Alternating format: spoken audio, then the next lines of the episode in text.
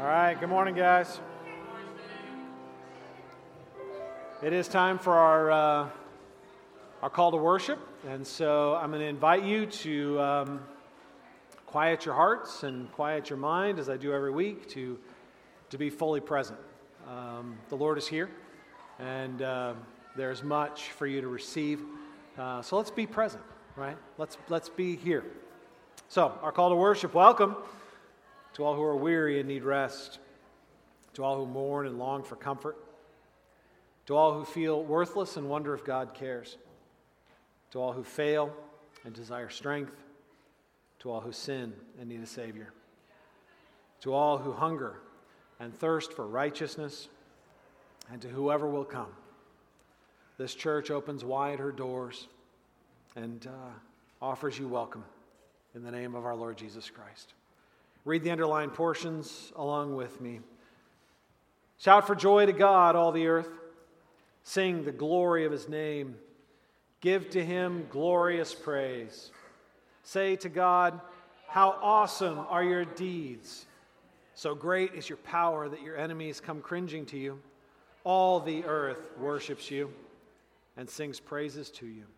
We sing praises to your name. Morning Trailhead Church, let's stand together and sing.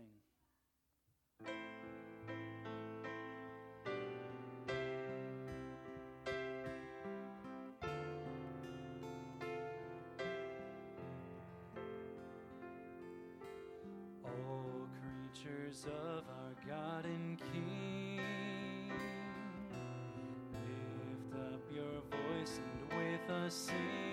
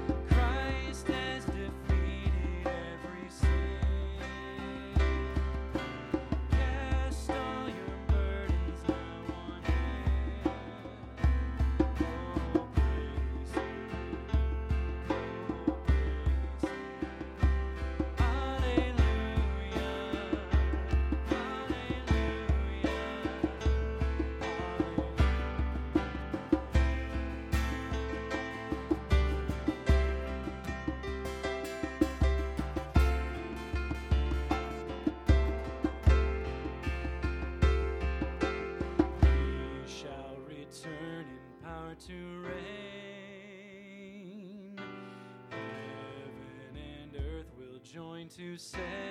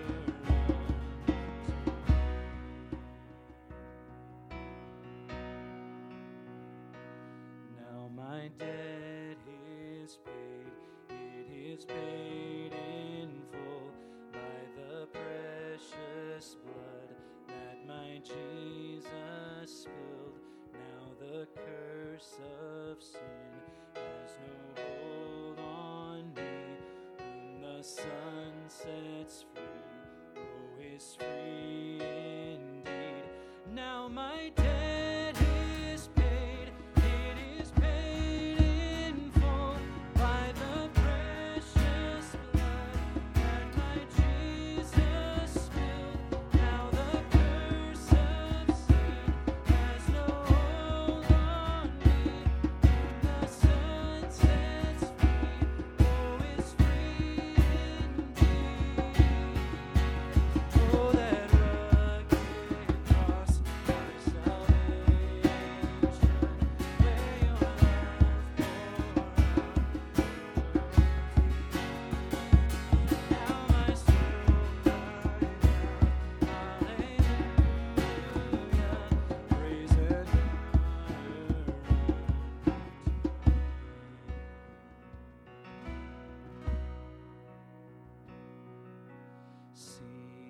This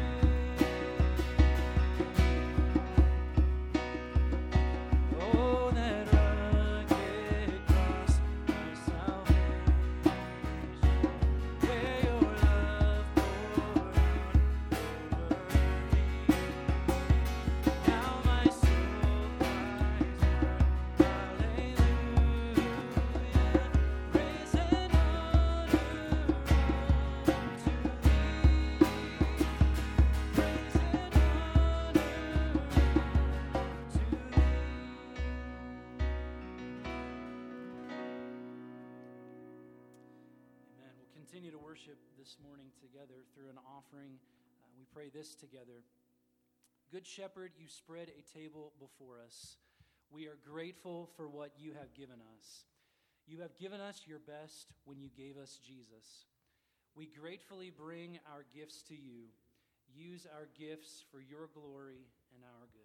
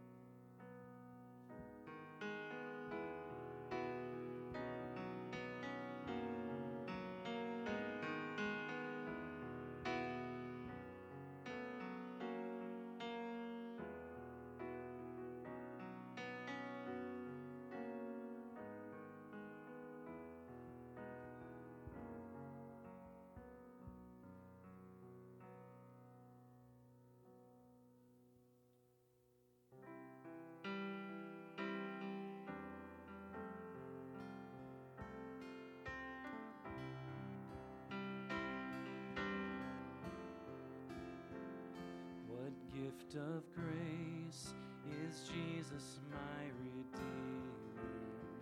There is no more for heaven now to give. He is my joy, my righteousness and freedom, my steadfast love, my deep and boundless peace. To this I hold my hope.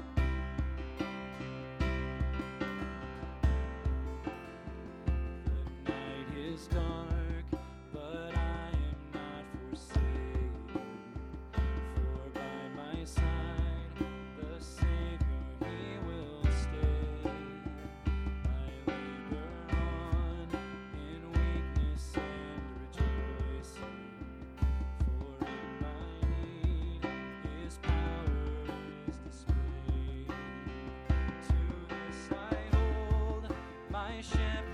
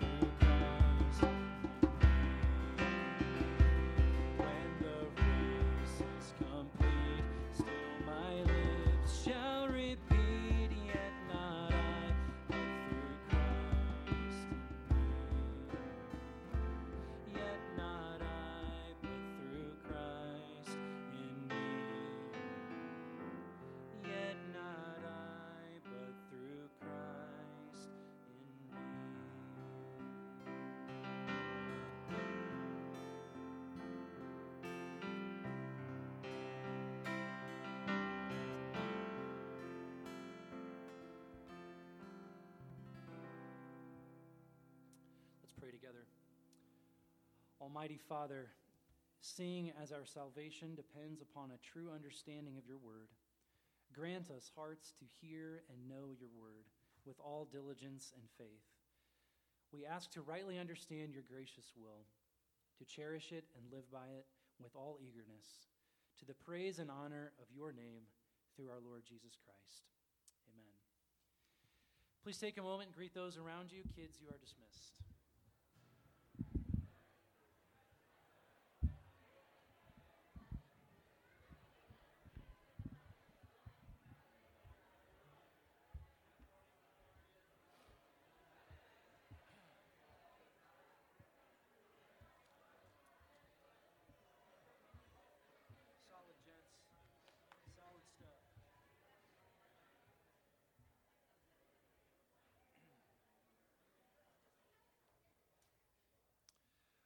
We'll now read together from God's Word. We'll be reading this morning from Romans chapter 2, verses 1 to 11. That can be found on page 940 in the Bibles on the chairs around you. Page 940, Romans chapter 2, verses 1 to 11.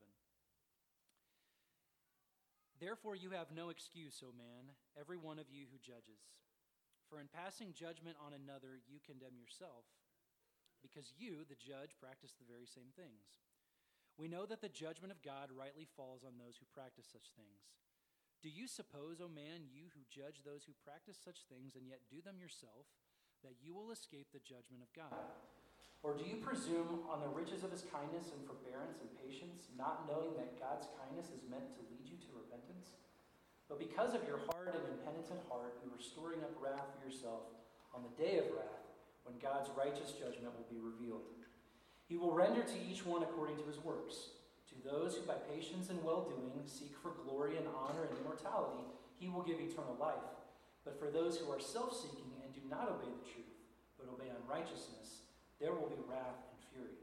There will be tribulation and distress for every human being who does evil, the Jew first and also the Greek, but glory and honor and peace for everyone who does good, the Jew first and also the Greek. For God shows no partiality. The word of the Lord. Thanks, Thanks be to God. Hey, good morning, y'all. Welcome to Trailhead. Uh, my name is Steve. I'm the lead pastor. Thanks for joining us as we continue our study through the book of Romans. Let me remind you, if you haven't picked up one of our study books from the lobby, please do so. Uh, we would love to get that into your hands, right, so that you can use it and, and engage the study before you show up on a Sunday. A place to take some notes, some questions to help you process what you're learning in community, a place for devotional prayer. Um, this is our tool to help you get the most out of this study. If you picked up one of those books and, uh, and honestly just haven't opened it, right? You took it home, you had all the best intentions, you put it on the shelf, um, pick it up right? The best place to start is where you are, right? So, so don't don't let well I just haven't touched it yet, so I'm, grab it, okay? Dig in. Um, it is designed to help you grow, so please engage it. You, ever have one of those moments where you are just struck by your own hypocrisy? One of those really really pleasant moments. Uh, Matt Chandler tells a story. Matt Chandler is a, a pastor in Texas and, and the president of the Acts 29 network. He's a guy that I, I respect a ton.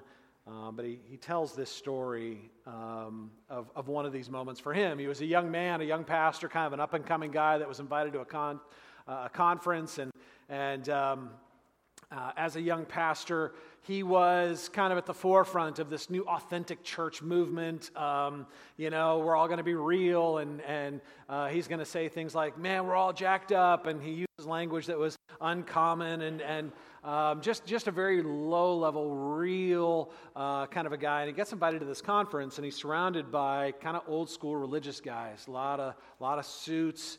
Um, a lot of old guard reputations, a lot of people showing up on their Sunday best, and the conference itself turns out to be one of those old school preach offs, right? Where, where basically different guys get up there and give their best sermons, and they're all kind of patting each other in the back. And, and, um, and these are the kind of guys, let's just be honest, that, that um, uh, are often absolutely perfectly fine with overeating but won't touch an, a drop of alcohol. And so, and so as Matt is there uh, as part of this conference looking around at these guys, he just is like, man, why am I here?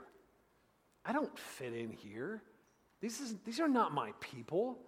Um, these guys are, are, you know, he's just like, he's put off. He's, he's, he's, he's um, you know, basically judging them, um, starting to feel pretty superior to them and, until it actually gets articulated in his mind that he's, he's like, man, I'm, I'm judging them for being judgmental. I'm being a Pharisee toward their Phariseeism. I, I, I'm, I'm, these are my people, right? It's that moment of, of this is, right? I belong here. Um, have you ever had one of those moments where your own hypocrisy uh, just came up in front of you and you couldn't deny it? It was just there in your face, where you had clarity and you thought, man, I'm guilty of the same thing that I feel so judgmental toward. Um, and have you ever noticed how much you, you need to judge? I mean, how much you actually like it, right? I mean, think about how much you judge, how often you feel superior toward others, what you feel superior about, right? It could be really, really important things like, like what sports club somebody enjoys, like, oh, you like that kind of sportsing. Well, I'm with these sportsing guys, right? It can be, it can be something less important, like politics. You voted for who? You, you buy into what? Right? It, it could be, it could be something, um, I mean, holy cow, it could be a car.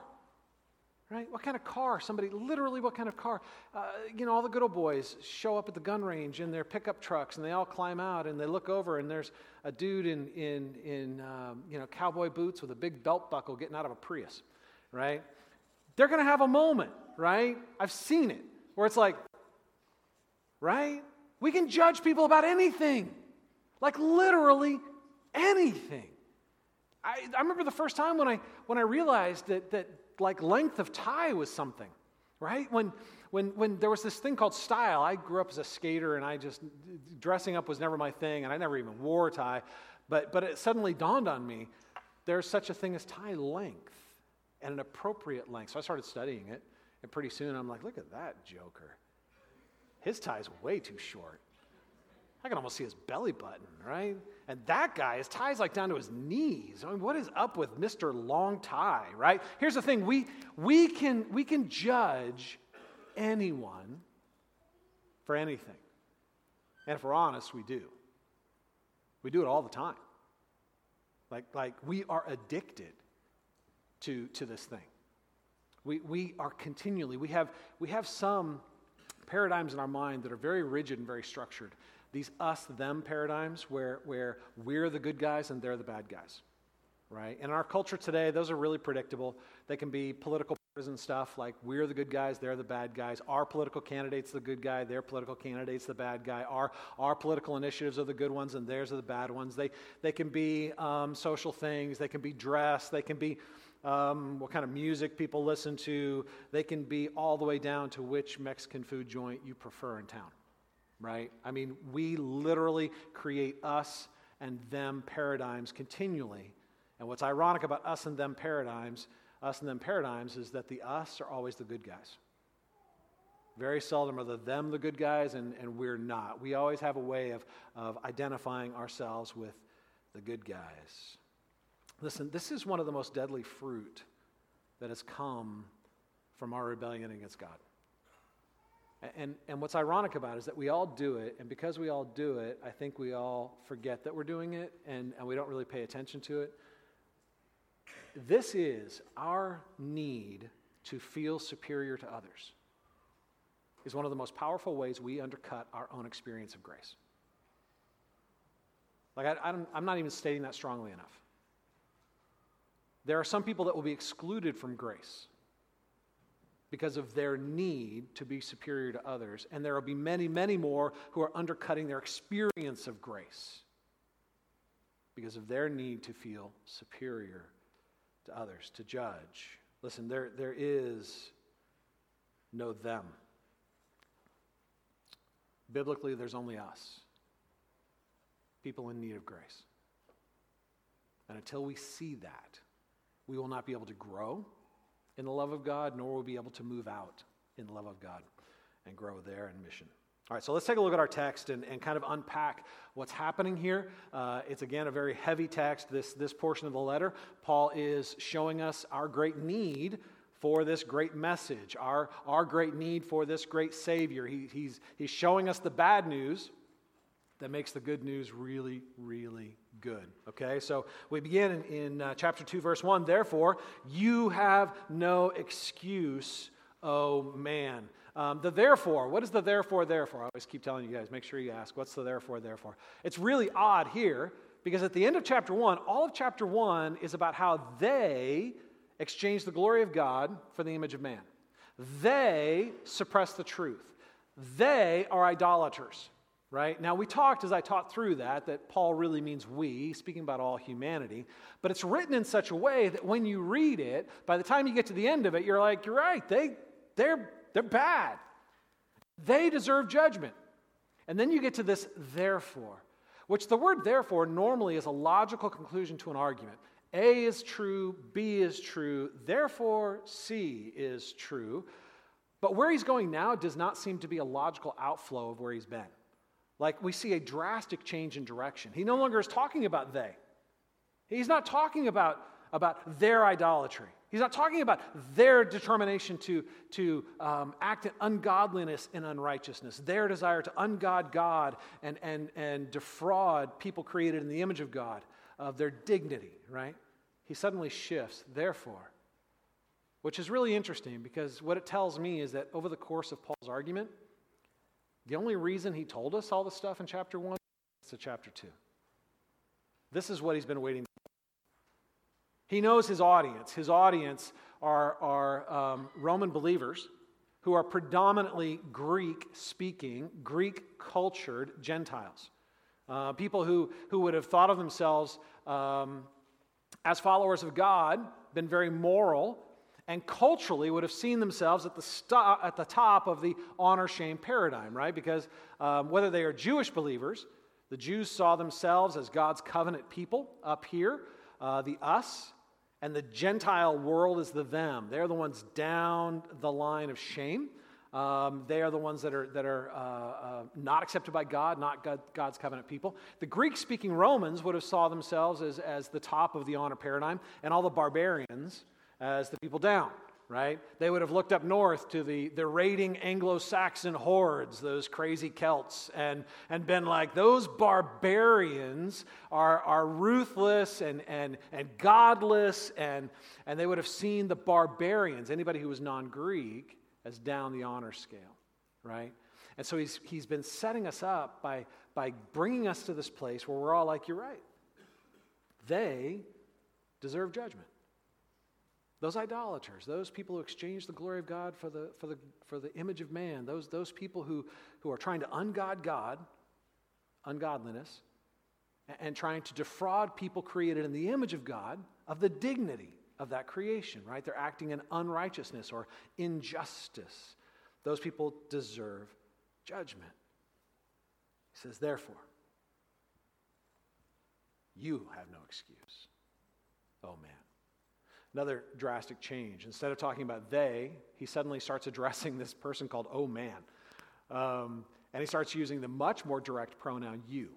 Um, now, this is still an indirect confrontation. We talked about how in Eastern cultures, they don't like direct confrontations. They like to create space where people can save face, right? This is still an indirect confrontation. This is a, a stylistic device called a diatribe, where he creates a fictitious opponent that he names, oh man, and then he confronts this fictitious opponent and then invites us to see ourselves in the argument, right? So, so when he leads out, therefore, you have no excuse, oh man, we're left wondering, okay, am I the oh man?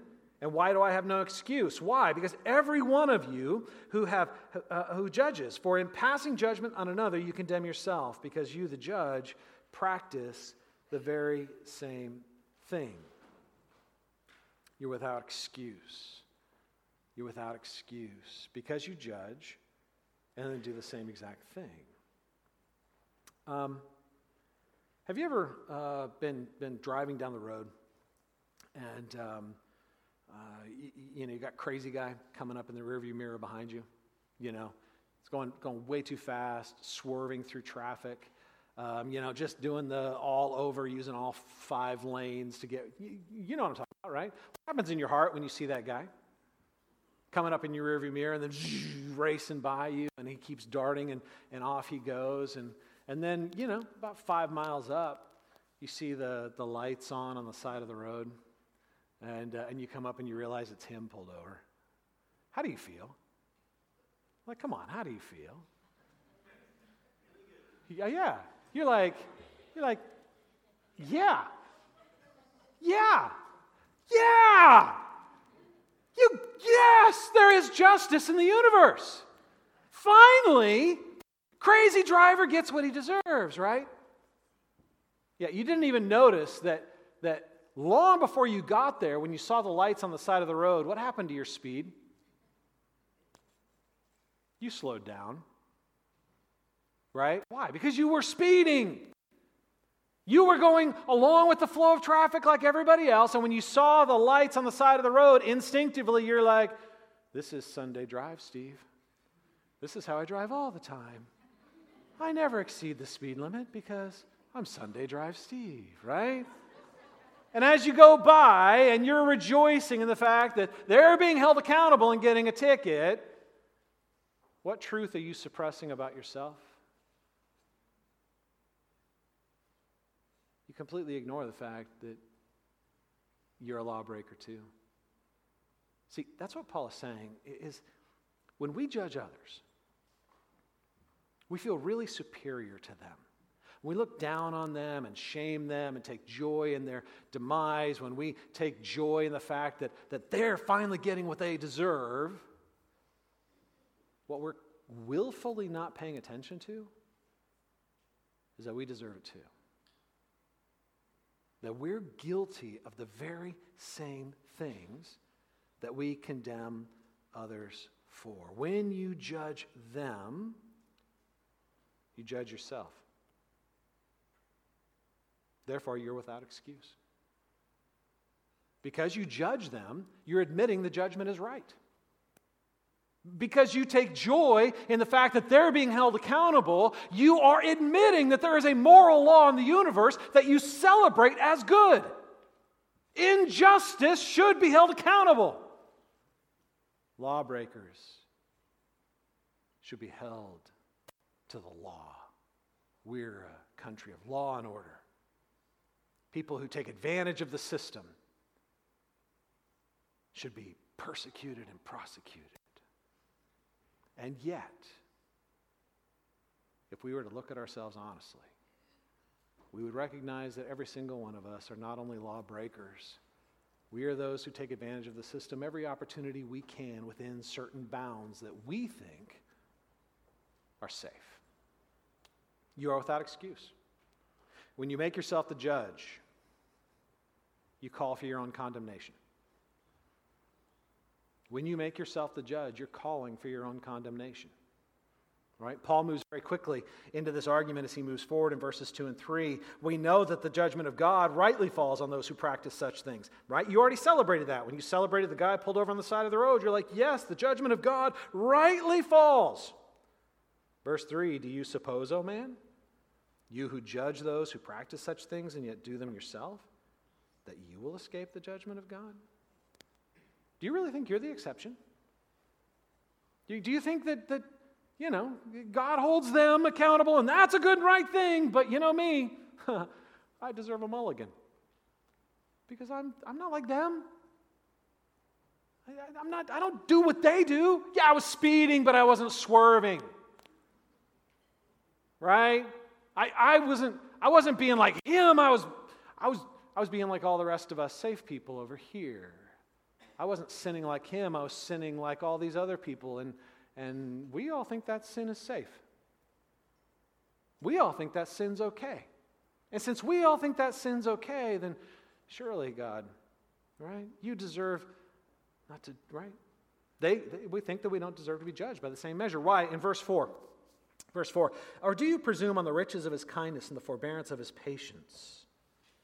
Not knowing that God's kindness is meant to lead you to repentance? Do you presume?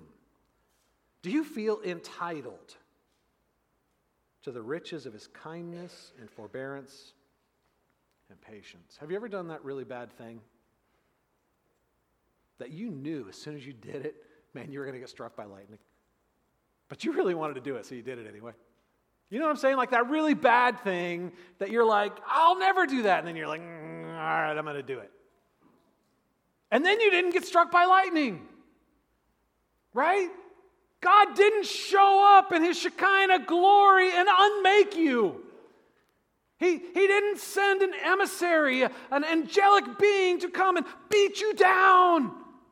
In fact, all you got was silence. Huh? Did you take the outpouring of the riches of God's kindness and forbearance and patience in that moment and, and be like, I will treasure this, this outpouring of riches. I am so grateful for the kindness of God. My heart is now filled and overflowing with gratitude to the God who did not judge me. And did you then repent and never go and do it again? Because of the richness of God's kindness and patience. Is that, is that what you did? Or like me, did you think, huh, I guess it wasn't that bad after all? I guess God doesn't think it was all that bad, right? Maybe He didn't notice. Maybe He doesn't care. Did you use the kindness and patience and forbearance of God as an excuse to sin more. Nothing bad happened. I might as well do it again. It's like when you're speeding in a certain area. And when you're first doing it, you're like, I wonder if they ever monitor this area. And after a while, you're like, they never monitor this area. This is like the Autobahn. Right? I'm going. Right? We do it because instead of treasuring the riches of God's patience and forbearance and kindness, we instead feel entitled to it. Verse 5. What's the result? But because of your hard and impenitent heart, you are storing up wrath for yourself on the day of wrath, when God's righteous judgment will be revealed. See, instead of receiving and storing up the riches of God's kindness and forbearance and patience and treasuring that for the treasure that it is, you feel entitled to it and therefore you presume upon it. And as a result, you end up storing a very different kind of treasure a treasure of wrath. When God's righteousness will be revealed on the day of wrath in, in righteous judgment that will be revealed. We've already talked about the wrath of God in chapter 1, verse 18. We saw that the wrath of God is revealed from heaven against all ungodliness and unrighteousness of men who suppress the truth in unrighteousness. And we talked about how what that means is, is we seek to ungod God. We try to do life apart from God, separate from God, instead of being joyfully dependent on the God in whose image we were created. We instead want to be like God. We want to compete with God. We want to be God. I want to live for my glory, not your glory. I, I want to provide for my own security. I don't want to be humbly and daily and moment by moment dependent on you to give me security. I, I, I, want, I want to pursue my own pleasure on my own terms. I want, to, I want to define my own worth, right? We compete with God. We seek to ungod God, and as a result, we act in unrighteousness. We are unjust toward others that are created in the image of God. Instead of giving them the honor due to them because of the God who created them, we dishonor them. We feel content and even joyful, robbing them of their dignity, defrauding them of, of their, their fundamental right to be honored. And we feel completely content and justified in doing so because somehow we're superior to them, right? We've already seen that God is righteously angry at our attempt to dethrone him and to rob the universe of the goodness of his presence. And that that is, in fact, an expression of his love. The opposite of wrath isn't love. Wrath is the result of love. Because God loves, he is outraged when what he loves is defrauded and victimized and destroyed. Right? The opposite of wrath is, is moral indifference, and our God is not morally indifferent to the pain and the suffering that we have unleashed in this created order. So we see that there is, in a sense, a wrath of God that is currently being revealed. And, and, and in Romans 1, we saw that that means God gives us over to the consequences of our choices in a limited sense. But there will come a point at which the wrath of God will not be a limited giving over. There will be a day of reckoning. What, what, what Paul calls the, the, the, the day of wrath, which is um, when God's righteous judgment will be revealed. And on that day, there will be no measure to the revelation of his judgment. And on that day, we will actually be held accountable.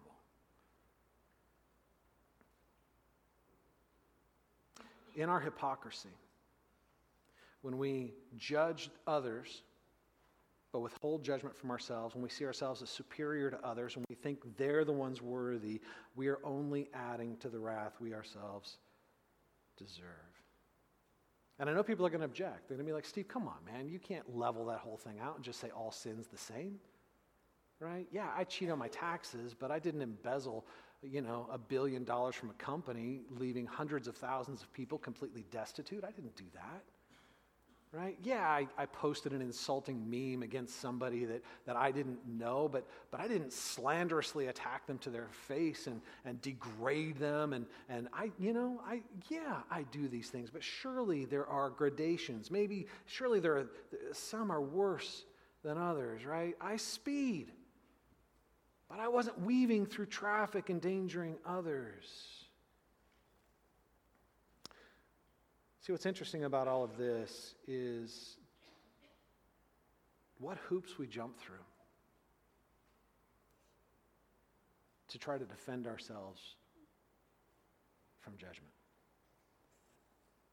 The complex systems of self justification that we create that somehow make us right and still keep them wrong.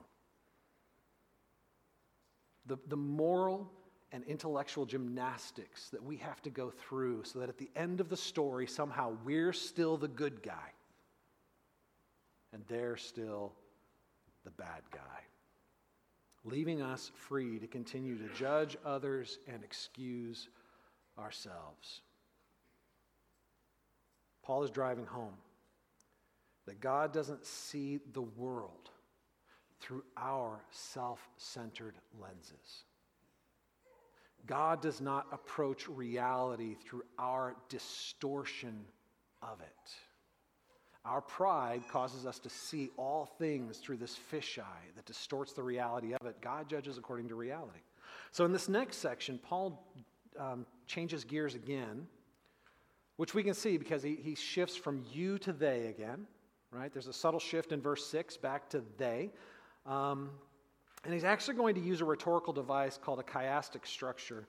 Uh, and the reason I bring this up is that I think it's important understanding these verses. In verses 6 through 11, what we see is a structure where Paul makes three assertions and then makes those same three assertions in reverse order. So it's like an A, B, C, C, B, A type structure. It is a device that we used in ancient literature, um, ancient Near Eastern literature, to, to drive home a point. And the main point is, is going to be found either in the heart, at the very center of that, of that comparison, or on the outer edges. And in this case, it's found in the outer edges. Let me go ahead and put the verses up behind me so that you can see the structure I'm talking about and get a feel for what I'm, what I'm talking about. In verse 6, uh, Paul makes the point that God judges equitably, right? In verse 7, he makes the point that those who do good receive eternal life. In verse 8, he makes the point that those who do evil suffer wrath, right? That's the ABC argument. Now we're going to see that in reverse order, right? In, in verse 9, uh, he makes the point that tribulation and, uh, and suffering are for those who do evil. In verse 10, that, that glory and honor um, are for those who, who do good. And then finally, again in verse 11, that God judges impartially. Why? Why does Paul put this here? And, and, and, and honestly, these are some really difficult verses theologically, um, as, as we'll see as we kind of dig into this? Well, it's because Paul is setting up what I think is a very, very simple view of reality compared to our complex view, right? Our sophisticated, self justifying view where, where we want to somehow make it out that we're here and they are there. That, that we're good, they're bad, we're right, they're wrong, um, we're going to be justified. They're going to be judged, right? Paul's like, let me give you a very, very simple view of reality, right? The main point is this God judges without partiality. Right? Take a look at uh, verse 6. He will render to each one according to his works. And then verse 11 for God shows no partiality. He's simply asserting a truth that we see throughout the Old Testament and the New Testament that there will be a time where every human being will stand before God and have to give an account for every action, every word, and every motivation. Like that's biblical.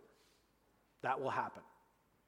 You were created in the image of God, and that comes with obligations. Right? God didn't just create you out of randomness with no purpose.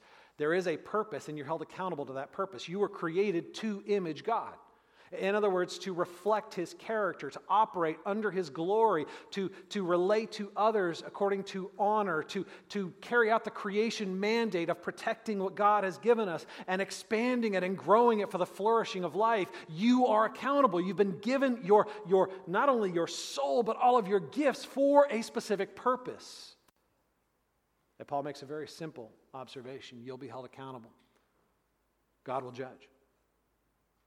And his judgment will be without partiality. For the Jews, what that meant was it doesn't matter if you're God's covenant people or not. If, if God gave you the Old Testament, if God gave you the covenants, it doesn't, you will be judged by the same manner. To the Greeks, it meant it doesn't matter if you are the pinnacle of human society, that, that you are the wisest humans on the face of the earth, that you are the bringers of order to a disordered world. It doesn't matter. You will be judged by the same standard as everyone else. What is that standard? Take a look at the next verse, verse 8. But for those who are self seeking and do not obey the truth, but obey, oh, excuse me, verse 7. To those who by patience and well doing seek for glory and honor and immortality, he'll give eternal life. Right? That's reflected in verse 9, or excuse me, verse 10. But glory and honor and peace to everyone who does good. So there's a possible good outcome to this judgment. Right? People who um, by patience and well doing, seek for glory, honor, and immortality, he'll give eternal life. Right? That, that is a possible outcome. God will judge everybody according to their works, and if their works justify them, they will be justified. So let's pay close attention to what Paul is saying here to find out if this fits us, right? What he says is, is first of all, they are patient in this endeavor. Those who patiently seek. In other words, never tiring never exhausting, never resting, never giving up, never failing in what? Their pursuit of glory, honor, and immortality. In other words, they are absolutely passionate about keeping the glory centered on God and not robbing God of an ounce of his glory. They live to the splendor of his character and the honor of his reign. They carry out their vice regency, their authority, to the glory of the true King at all times. They, they are patient, never tiring, never exhausting, never resting, never giving up, never failing pursuit of honor. In other words, they are continually recognizing the imago Dei, the image of God, and everybody around them. People with whom they agree or disagree. They don't despise anyone. They don't degrade anyone. They don't use their language to dehumanize anyone because they recognize that every single person around them is created in the very image of God, and to honor God requires them to honor the people created in His image. They don't rob anyone of their glory. And they patiently, never tiring, never exhausting, never resting, never giving up, never failing, pursue immortality. In other words, they are continually seeking to find the fullness of life in the presence of God who gives that fullness. They're looking to find the fullness of life in the presence of life Himself. They don't look to things God created to do for them what only God can do. They don't look to things that, that, that, God made, asking them to be for them what only God can be. They don't look to their jobs. They don't look to their success. They don't look to, to their fame or their recognition or their physical beauty or, or their acceptance from people to do for them what only God can do. No, they, they, are, they are absolutely patient and never failing in their pursuit of immortality.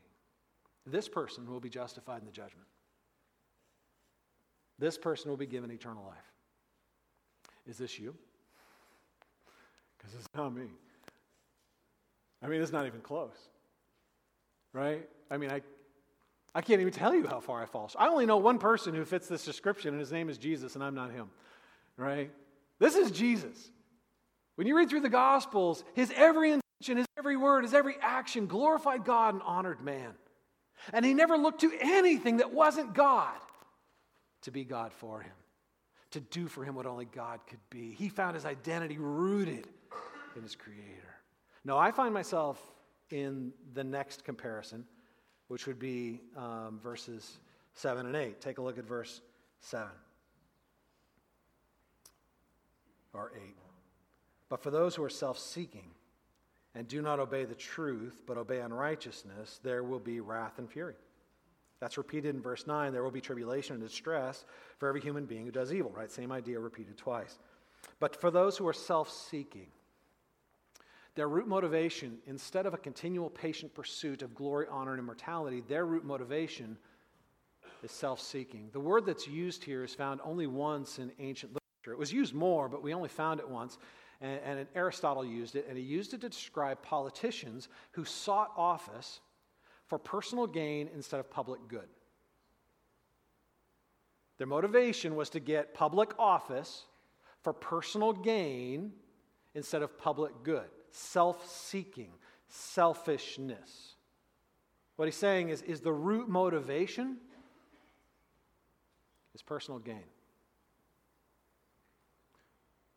Moment of, of honesty. How much of you, how much of what you do is motivated by selfishness? How much of what you do is motivated by you wanting to increase your security? You wanting to increase your worth? You wanting to increase your fame? You're wanting to increase your beauty? I'd propose to you, at least when I look deep into my motivations, even my best works are motivated by selfish desires on some level. Everything I do is connected somehow to me wanting to, to avoid discomfort or to increase my pleasure or to increase my fame, which makes me feel significant worthwhile or, or wanting to be loved because it's when people love me that I actually feel like I'm worth being loved, right? It's all about me. There's a black hole of need within me. And no matter how much I feed it, it doesn't go away. Because, like a black hole, the, the gravitational pull and pressure is so great that no matter what I feed it, it just crushes it in there and it can't fill it. And so I'm continually driven, right? Those verses describe me, right? By, by, by self seeking, who are self seeking. Therefore, they don't obey the truth. In other words, they don't act in accordance with what is real. The reality as God sees it. We have to create really, really creative paradigms that help us distort reality to justify ourselves and condemn others, to make ourselves feel like we're worthwhile while others aren't, that, that allow us to compare ourselves favor, favorably to others, that ends up with us thinking somehow, I really am more glorious. I really am more powerful. I really am more secure. I really am more important.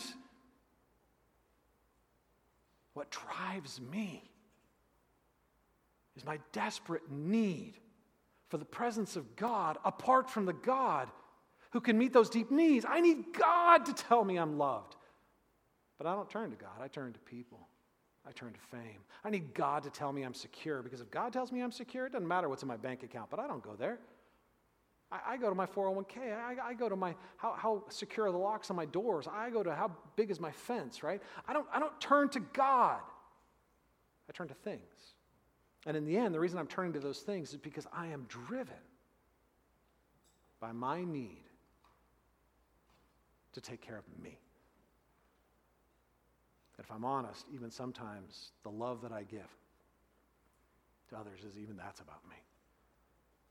I love you because I need you to love me. I sacrifice for you because I need you to value me. I make myself big in your eyes because I feel bigger when I see myself in your eyes. How deep does that hole go? All the way down. All the way down. See, Paul is creating a really, really simple structure that is meant to contrast with our super complex way of trying to cloud the picture.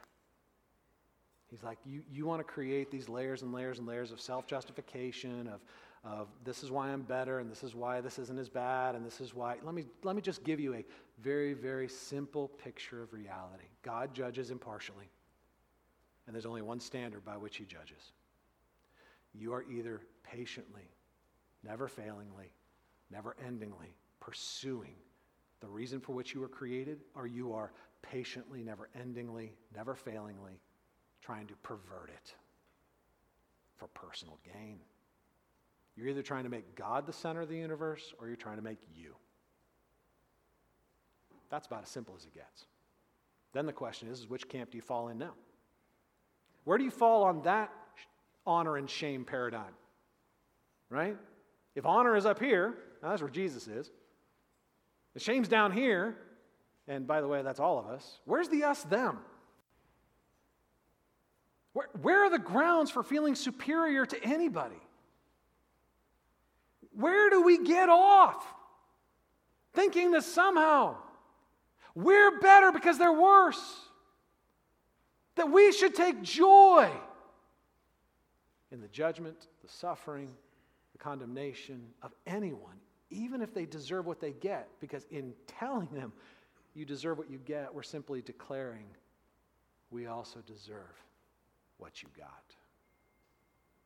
The us them paradigms are absolute addiction to our need to create circles of acceptance and rejection. To draw a circle and say, everybody who's in this circle with me is better than everybody who's outside. Because you're either with me, where the us, or you're with them.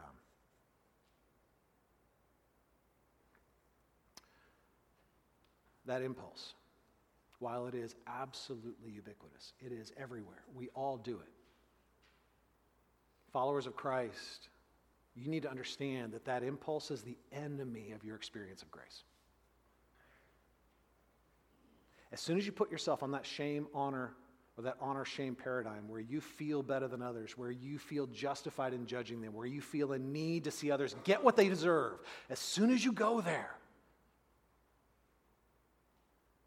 you're quietly saying, I'm entitled to grace.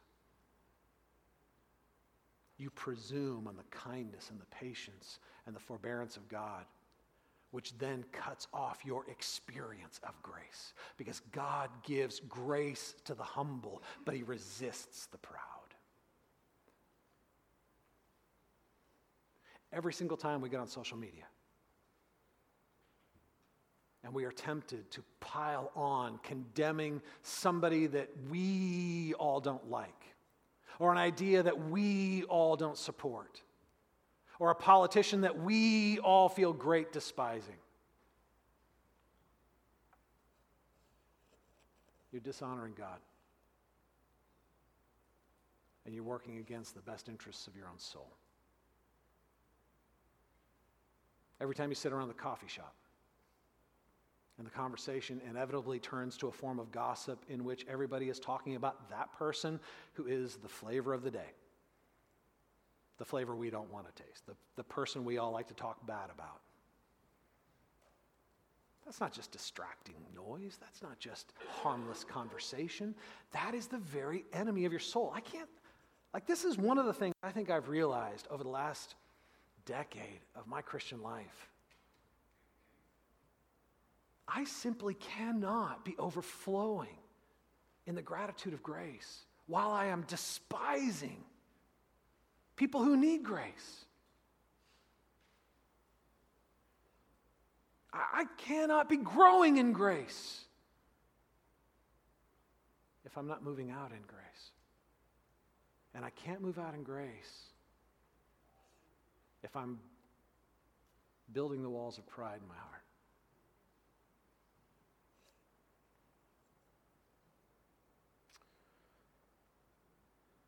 When we rejoice in the demise, the failure, the dishonor of others, we are actually not only affirming that they are worth judgment, we are building up judgment for ourselves. When we call out their faults, we condemn ourselves. So let me just give you some quick ideas, some, some, some, some applications that I think we can do with this.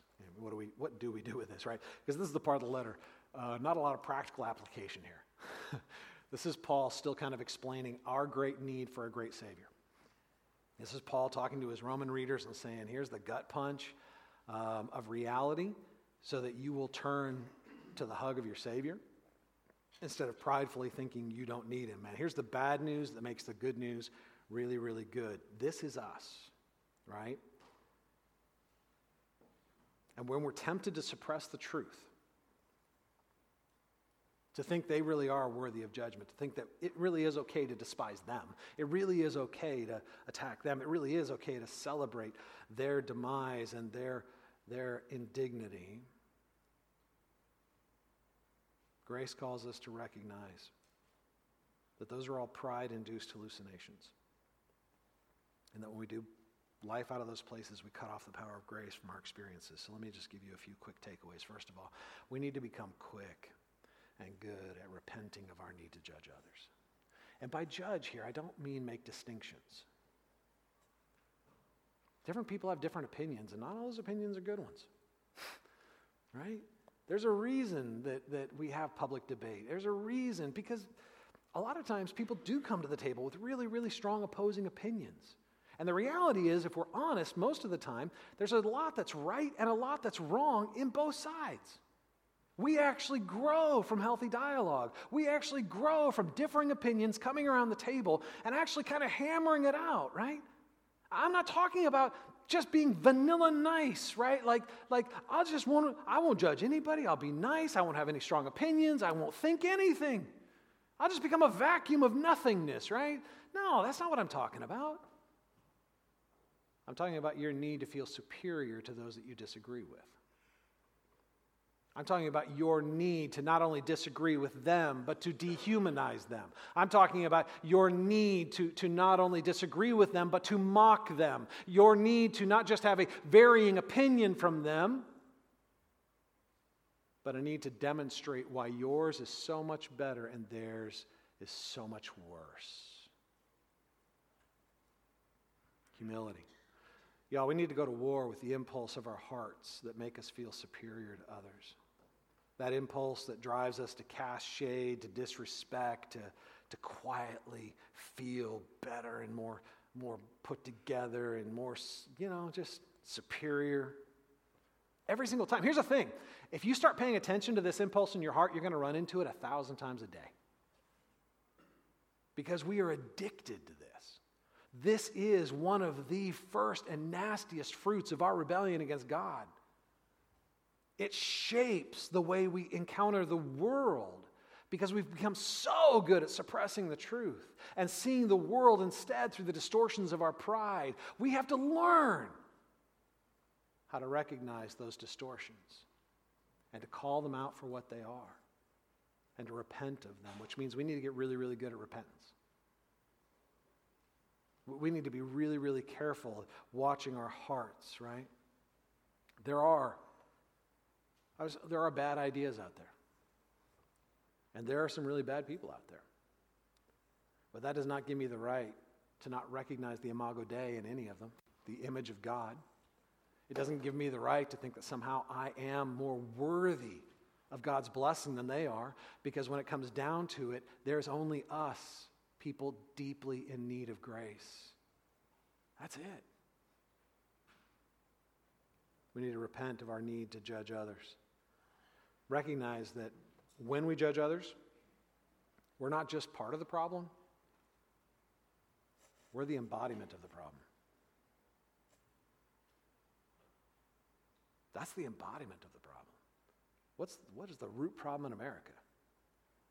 It's not that people have different opinions or different ideas or different conflicting views of how the economy should run. Or th- those aren't the problems. The root problem is somehow we think we're going to fix those problems by dehumanizing the people we disagree with and trying to ungod God and actually exercise the authority of God in judgment over them. Secondly, we need to dismantle the us them paradigms that flow from that.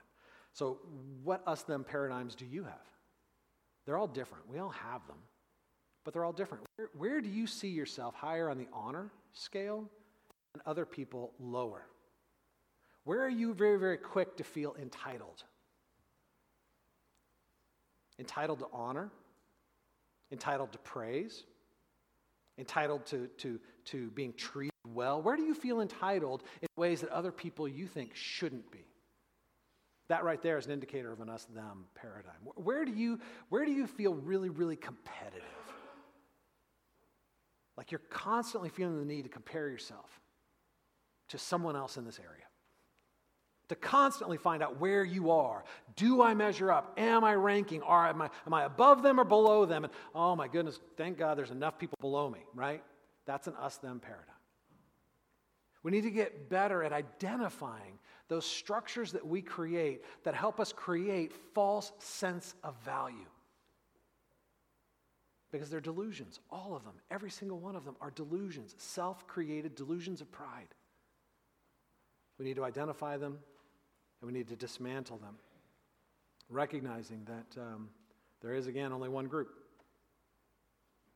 those who are exposed by God and deeply in need of grace. And one final thing that I think helps us through this, because here's a progression that I think is important. Often we go from despising others to despising ourselves. And some of you are in real danger of doing this, of recognizing, man, I, I used to despise a lot of other people, and now, and now you turn that despising inward, and you see every flaw, and you see every mistake, and, and you just fry yourself under the magnifying lens of, uh, of self condemnation. The whole point of this is not to fill your vision with other people's brokenness to make you feel superior or your brokenness to make you feel full of shame. The whole point of this is to reveal the bad news so that you come to be undone by how good the good news is. You need to fill your vision with Jesus the one who loved you enough to die under the weight of your condemnation, the one who was your substitute in judgment, the one who went to the heart of that paradigm and, and, and drank that cup of wrath to its dregs all the way down. So there was none left for you, so that, so that you could once again be who God created you to be, to be forgiven, redeemed, and restored. Fill your vision with Him, not with yourself. Fill your vision with Him, not with the people you despise. Fill your vision with Him, not with your political agendas. Fill your vision with Him, not with, not with the solutions that you think you have for the world. Fill your vision with Him. And in filling your vision with Him and allowing your heart to be fed by His love and allowing your security to be strengthened by His love and allowing your need to be important to be fed by His love and, and, and your need for deep rest to be fed by, by the outpouring of his love, coming to the table of grace and feasting on grace with the God who loves you, you will be freed from your need to despise others. Because you will be freed from your need to continually compare yourself for your worth. And you'll be freed from your need to despise yourself. Because you'll be so filled with the vision of the Savior who loves you that you'll be like, yeah, I'm in deep need, but look how great my Savior is. Yes, I'm a mess, but I've got nothing to prove and no one to impress. Because look who loves me. Focus on your common need and God's provision for that need in Jesus, and that'll free you from your obsessive need to focus on your personal enemies to judge, to condemn, whether it's them or you or anyone else. All right, we're going to wrap it up there for this morning. Um, we'll dig into the rest of this chapter next week as Paul um, makes the applications a little bit more direct and a little less general. That'll be fun. Um, this morning, we have the baptismal set up. I want to let you guys know we have a baptism set up after service, so I'm going to encourage you to stay after service to help us celebrate uh, our baptism. And I also want to invite you, every time we set it up, I just feel the need to put the invitation out there. If you've believed in Jesus and you have not yet uh, been dunked in obedience to him, we want to give you that opportunity this morning. Right? What we see is a clear pattern in the New Testament where people believe in Jesus and then they have a public declaration of that faith where they are baptized to celebrate um, their faith in Jesus, right? Baptism is a powerful symbol of a powerful reality. It is just a symbol, but that doesn't make it any less powerful. So when you get baptized, right, you get taken under the water, which is symbolic of your being united with Christ in death. He died on the cross for you. You believed in him. That means you've died with Christ and you've been raised with Christ to new life. In his resurrection, you're no longer who you were, right? You're no longer that person who's under wrath. You are now adopted into the family of God, a son, a daughter of the living God. You are now covered in the rightness of Christ and you are invited to a glorious future in his kingdom, not because you've earned it, but because he's earned it for you, right? That's what baptism symbolizes this wonderful passage from death to life, this transformation, this gift that we've received by faith. So if you've received that gift, if you've believed in Jesus, even if it was just this morning, but you haven't yet been dunked, you haven't yet obeyed Jesus by being baptized, we want to give you the opportunity to take that step of obedience this morning. And I mean like literally this morning. You came here dry, you go home wet, okay? Um, now, don't worry. We thought about it ahead of time. We have clothes for you, right? We have we have a change of clothes, even even the private stuff, right? And and um, and so you know we're not gonna we're not gonna make it so that you're actually leaving sopping wet, but um, we do want to make it available to you. This is an opportunity for you to obey Jesus through baptism. So if you want to be baptized, if you've believed in Christ and haven't been baptized, but would like to take that step of obedience this morning, feel like the Spirit's prompting you to do it, don't ignore that. Go to Connection Point out in the lobby and let them know and they'll have a conversation with you. You'll actually talk to one of our elders, and that elder will help you discern if now's the right time, if this is the right step um, for your faith, and, and, and if maybe it'd be better scheduled sometime else or more conversations or whatever. But we just we open up that conversation with you and help you make that decision. Um, but we do encourage you to go to Connection Point quickly. Um, because we're going to be doing the baptism pretty much immediately after service, and we'd like to know if you're going to be joining us for that. Okay? All right. Let me pray for us. We'll go into a time of reflection. We'll share communion in a moment. Let me pray for us. Father, I thank you. I thank you that, that um, I thank you that you are brutally honest. But even your brutal honesty is an expression of love. You tell us what we need to hear. You show us what we need to see, that we'll be set free from the lies that enslave us. We'll, we'll be freed from the prideful delusions and distortions of reality that, that make us think that, that somehow you're not real or, or that somehow we're okay or that somehow in our pride we really can become God. I thank you that you invite us back to humility.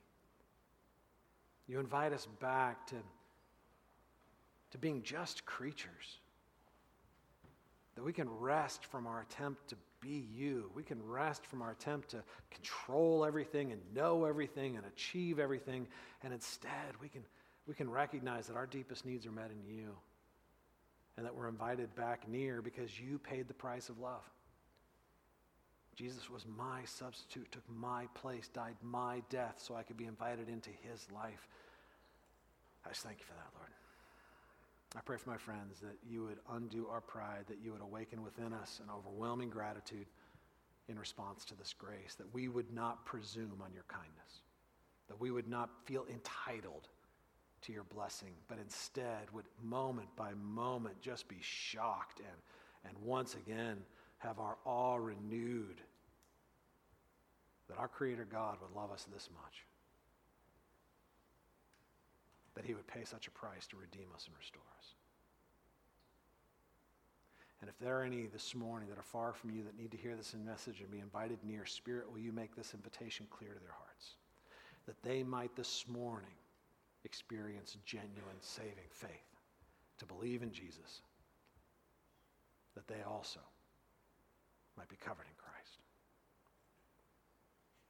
You guys take a few minutes and pray. We'll share communion in a moment.